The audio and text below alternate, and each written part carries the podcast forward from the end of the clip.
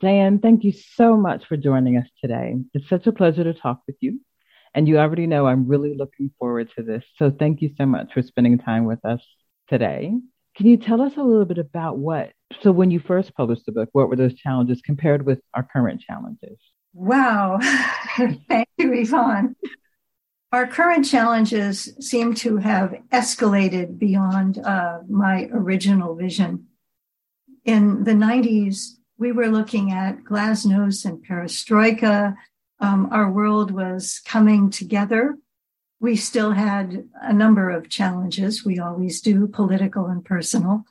In 2000, we became much more aware of climate change and the need to to live in a in a state of balance with our environment. There were still political challenges. Right now, we have climate change. We have massive gun violence in the United States. We have a war in Ukraine. We have racism and ageism and ableism and all kinds of isms that divide us from one another and from ourselves. And we have the escalating stress of daily life. And oh, yes, COVID. okay. So we have more, more stresses now, more challenges than ever before. And I, I love the wisdom of the Tao Te Ching in dealing with this because the Tao was written 25 centuries ago in ancient China during a period called the Warring States period. And there were two great philosophers there was Confucius, who talked to people about, you know, honoring their family and staying within their community and following the rules. And then there was Lao Tzu, who wrote the Tao Te Ching, who sought consolation in nature and found wisdom in a mountain stream. That water is gentle and nurturing, yet with perseverance can cut through solid rock. That bamboo bends with the wind, is flexible, and doesn't break. And he learned these lessons and wrote them in the Tao Te Ching, showing us that we can learn these principles of energy of nature. And our human nature is part of nature. So I see Lao Tzu's lessons as highly relevant for us today when we're feeling threatened, challenged by all kinds of, of changes and uh, conflict in our world. I absolutely love that because I think in a time when we feel so unsure and so well distressed at the way that the world seems to be turning and everything seems to be you know happening for the very first time and it's wonderful to know that actually there are answers that are so much older than all of us are and that you know they're here in in your book if you wouldn't mind i think this is a great time for a reading please okay this reading is from chapter 1 and it says, of all things, most people are still at war with themselves and one another. We run through days of competition, confrontation, and mounting frustration, driven by the fear that we're not good enough. At home and on a job, our lives are filled with stress. Our economy is troubled, our future uncertain. We live in the richest nation in the world, yet we are chronically insecure and defensive. And every day assaults us with new crises and conflicts on the evening news. My personal search led to the Tao Te Ching, which offers a simple yet comprehensive vision of personal and planetary peace. In the Tao, inner and outer peace are intrinsically related, as we are related to everything in our world. So instead of waiting for the right guru or political leader to bring us the answer, the Tao asks us to take responsibility for our lives, to follow its path of action and contemplation. Through a shift of attitude, we can begin to experience greater peace right now. According to the Tao, what matters is not the situation, but the way we perceive and respond to it. A Tao person is someone who recognizes and works with the patterns of nature and whatever our religious background or national origin, we become Tao people when we learn to think holistically, seeing our part in the unity of life, respecting the natural cycles within and around us. One way to become more aware of Tao is to center down. And actually, we've all felt this before experienced a deep sense of peace and meditation, communion with nature, or with someone we love. So I ask my readers, when was the last time you had such an experience? And encourage them to find peace within by recalling this feeling and concentrating on breathing. So I invite you all to relax, take a deep breath, and say to yourself as you breathe in, breathe in peace. Breathe in that sense of peace and oneness. Let it flow through your body. Breathing out any negative emotion, fear, confusion, insecurity, whatever is troubling you. And when you feel more relaxed, just say to yourself, I am peace. Connect with that feeling of peace, that deep center of peace, deep within you and deep within all of nature. So, a little more in this chapter. The Tao helps us see things more clearly.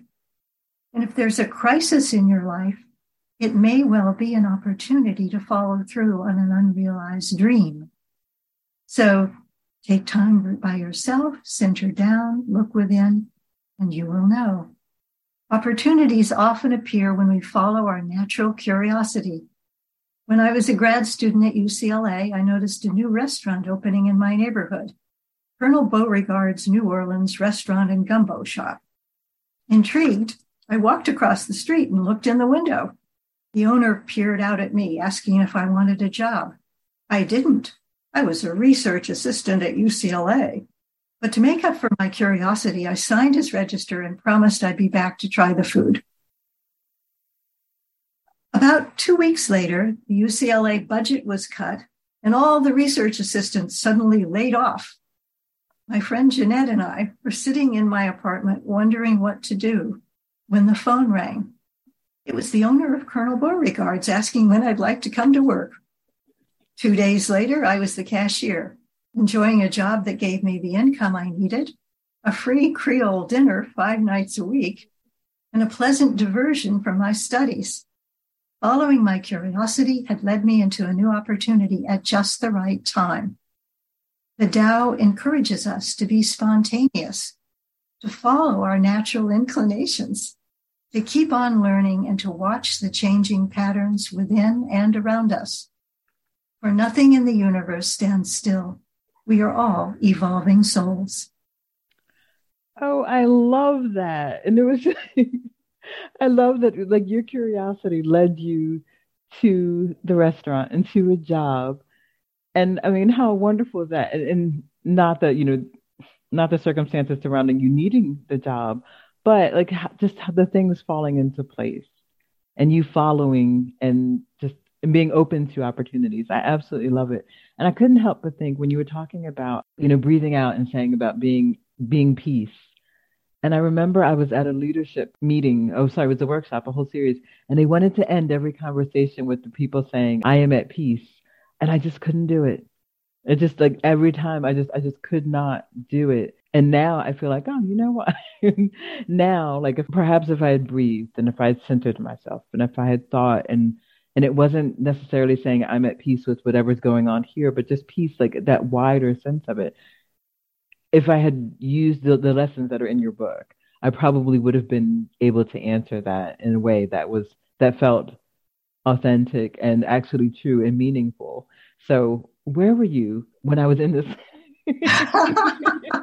Well, there's there's an important piece of, pardon the pun, piece here, um, which the uh, which Lao Tzu recognized quite a few centuries ago, in which the uh, researchers at California's HeartMath Institute have discovered that when we breathe in, you know, peace, we need to connect with the feeling, with a memory of when we felt at peace. Otherwise, we're just saying to ourselves, I'm at peace, darn it. and it doesn't work. So, um, to really connect, because we've all experienced no matter what our experience, we've all experienced moments of awe and wonder at the beauty of nature to recall that feeling. We've all experienced a sense of peace and comfort snuggling up with our, our cat or our puppy, you know, or uh, doing something that we love. So to recall that memory and to bring it into our experience and connect with it, and then breathe in peace. That personal sense of peace that we have had in the past and we want to bring into our experience now. I love that. Thank you so much. Can I ask you about so you were talking about in, in your YouTube video about there being 24 strengths, personal strengths. And it sounds like such an abundance, such a, such a joy and such a gift. Can you talk to us about why it's important to find them? Oh, yes, absolutely. I am a positive psychology coach, actually, and a lecturer in the Positive Psychology Guild in the UK. And we rely very much in that context on research in positive psychology. So what happened was for these 24 strengths, and there are all kinds of surveys. This is a validated survey and it was done by a number of psychologists, Christopher Peterson and Martin Seligman, quite a few years ago now and published in 2004. But before that, they looked at all of the literature and the religion, the history of the different cultures throughout the world. And they discovered that no matter how much we have that divides us, you know, all the cultures of the world agree on these 24 character strengths that are common to all humanity courage, spirituality, gratitude, creativity, you know, uh, love of learning, leadership. We all honor these. We don't always practice all of them, but we all, as human beings, have access to them. They're part of what it means to be human. And there's a free survey that people can take on something called viacharacter.org. One word, V-I-A character.org. And you, we can then download, it takes about 15 minutes to take this little survey, your top strengths. And we all have all 24. But our top five strengths, the psychologists say, are our signature strengths. And when we use those top strengths, we are healthier, happier, and more successful. So why it's important to know them and to use them as individuals so that we can really flourish, so that we can do, be our best and we can bring our strengths to whatever challenges we face. It's also wonderful for leaders to know the strengths of all the people on their teams. So they don't have somebody whose strength is big vision doing detail work because that doesn't work out very well. So it's it's it's an amazing resource again, and it's it's truly remarkable. Native American spirituality, the ancient Greek and Roman classics, the world of Shakespeare, the wisdom of the East, all of this, you know, Egyptian mythology, all of the cultures of the world and those that I have not yet mentioned agree on these 24 strengths. So I see this as is wonderful individually, but also tells us that we have a lot more in common that we may than we may believe. How beautiful! Like how absolutely wonderful! It's like what just what good news! And I love knowing that I have twenty four strengths. yeah, and you can find out exactly what they are by taking. I'm going to be doing that. That's going to be how I spend my evening. Is just going through and being like, "Oh wow, look at this." and with that in mind, can we have another meeting reading, please? Okay. Yes. This is actually, it's in a way, it's related to strengths. This is for, called Embracing the Mystery. And in the Tao Te Ching, there is the Tao, which is, which cannot be reduced to names and formulas. It is Wu Ming without a name because it's the source of all existence. In its infinite creative potential, the Tao is Wu eternal non being. In its created existence, it is Yu, eternal being. And it's constantly changing and evolving, neither one nor the other, but both. The Tao is this dynamic system. Like the Tao, we cannot be reduced to categories. Each of us exists in our current state of life and our infinite potential. We are both what we are and what we might be. Herein lies the strength of Wu, our unlimited capacity for growth and change. Knowing at any moment we may begin a new cycle of creation, we can draw upon the power of Wu in our lives. Frank grew up in the 1920s on a small farm in Kentucky. An only child, he was quiet and serious, a skinny blonde kid with an anxious smile. His parents were the children of German immigrants. His father, a gardener, his mother, a devout Catholic, who talked about saints and went to church twice a day. Times were hard. They had little money, and dinner was usually coffee, kraut, and potatoes. A child of the Depression with two paper routes and a variety of odd jobs, Frank had little time for play. Once he saved his money to buy a baseball mitt, but his mother told him this was foolishness and made him take it back. At 14, his life was cut out for him. He was to work his way through Catholic high school and become a priest as his mother wanted. But while working in the fields one day, Frank saw a small airplane fly overhead. Soaring above the treetops, free and clear, the plane seemed to beckon as it dipped its wings and circled to land. Frank dropped his shovel and started running. He'd heard that pilots would give a boy a quarter to tie a plane down. A quarter was a lot of money during the Depression, but he wasn't thinking about quarters as he ran down the dusty country road. Breathless, he reached the small landing strip two miles away. The bright yellow biplane had just touched down and it seemed like everything he was not. Powerful and free, it could ride the wind, soaring high above the narrow frame houses in the dark Kentucky soil. Frank had come face to face with Wu. The limitless potential welled up within him. He knew he had to fly. Of course, his parents did not understand. His father was content to work in the soil, and his mother's view of the heavens was far different. Frank kept going to the airport, tying down planes, washing and fueling them, anything to get up for short flights. Soaring above the earth into the great unknown, he found a new world of possibilities. When the discord at home became too much, he moved into the attic the Louisville Flying Service, where he was adopted by barnstormers and World War I pilots. Days were long. He still had his paper route, then school, then back to the airport to do odd jobs and learn as much as he could. After sundown, he'd eat his main meal of the day, a bowl of bean soup with as many free crackers as he could manage at the airport coffee shop while talking to pilots. At 16, he got his pilot's license and was featured in the Louisville Courier Journal as the youngest pilot in Kentucky. Frank became a flight instructor and an Air Force colonel flying everything from biplanes to seaplanes to jets and rescue helicopters. In his 80s, he remained an active flight instructor, still riding the winds and showing others the way. I admire him for his free and generous spirit, and I'm proud that he's my father. Frank Dreher's life demonstrates that we need not be confined to what is or what has been. By discovering the power of Wu, by drawing on our unlimited potential, we too can ride the winds of greater possibility. What an amazing story. Oh my goodness.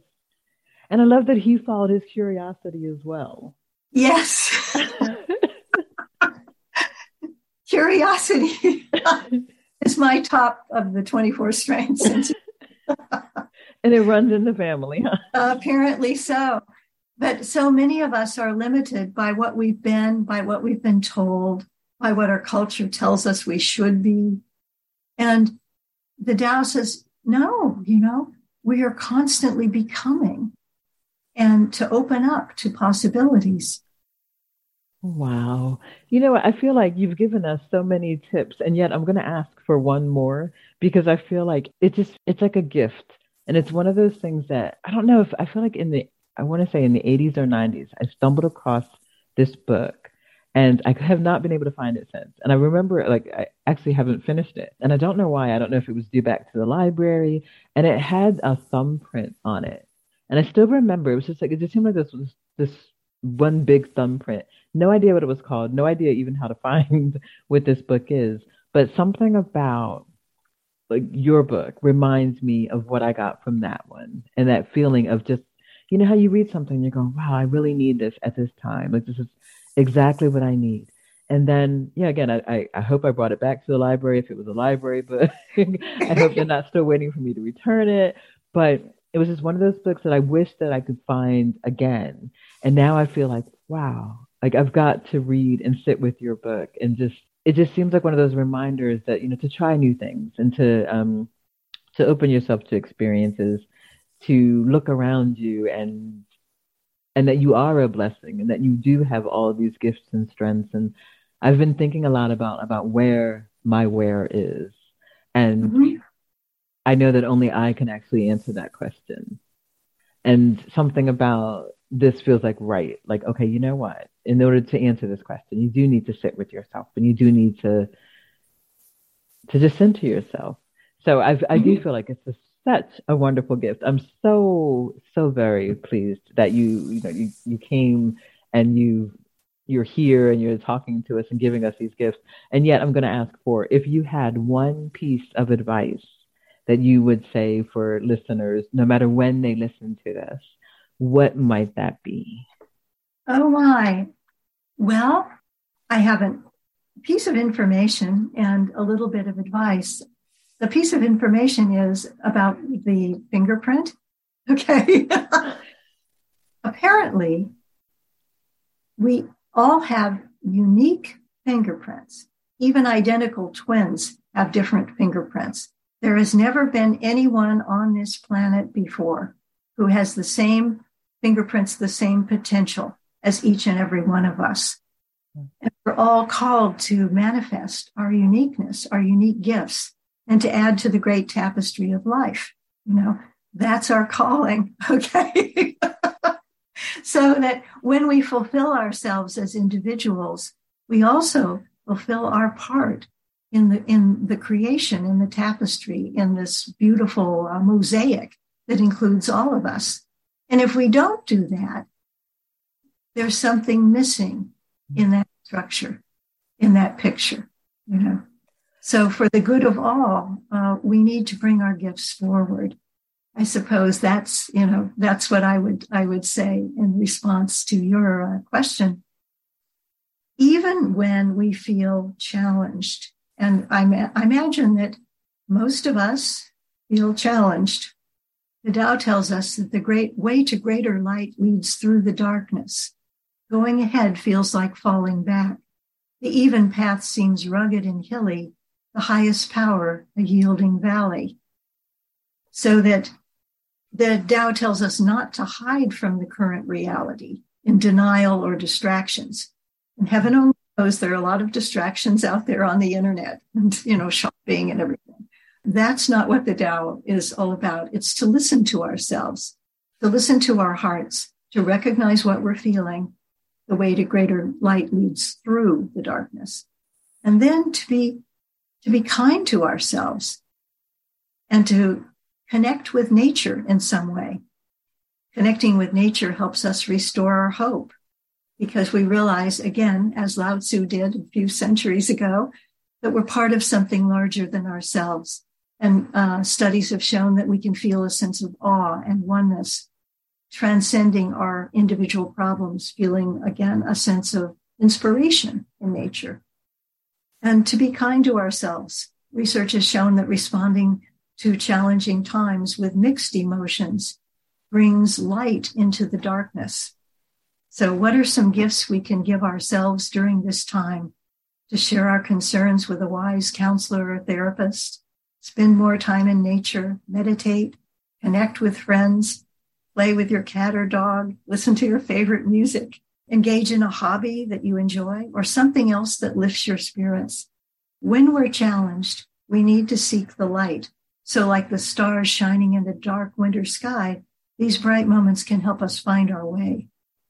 So embrace joy, embrace the light through the darkness and that, like the North Star, will guide us to where we need to be. Oh, I love that. I needed that as well. so thank you so very much for, for that generosity. Can we ask for one final reading before we go? Yes, this is a lesson from the Tao Te Ching, chapter 10, about yin and yang.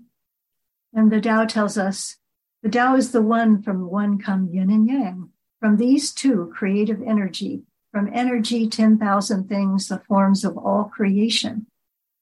The Tao teaches that life is dynamic, its changing patterns comprised of yin and yang, the polarities found throughout nature.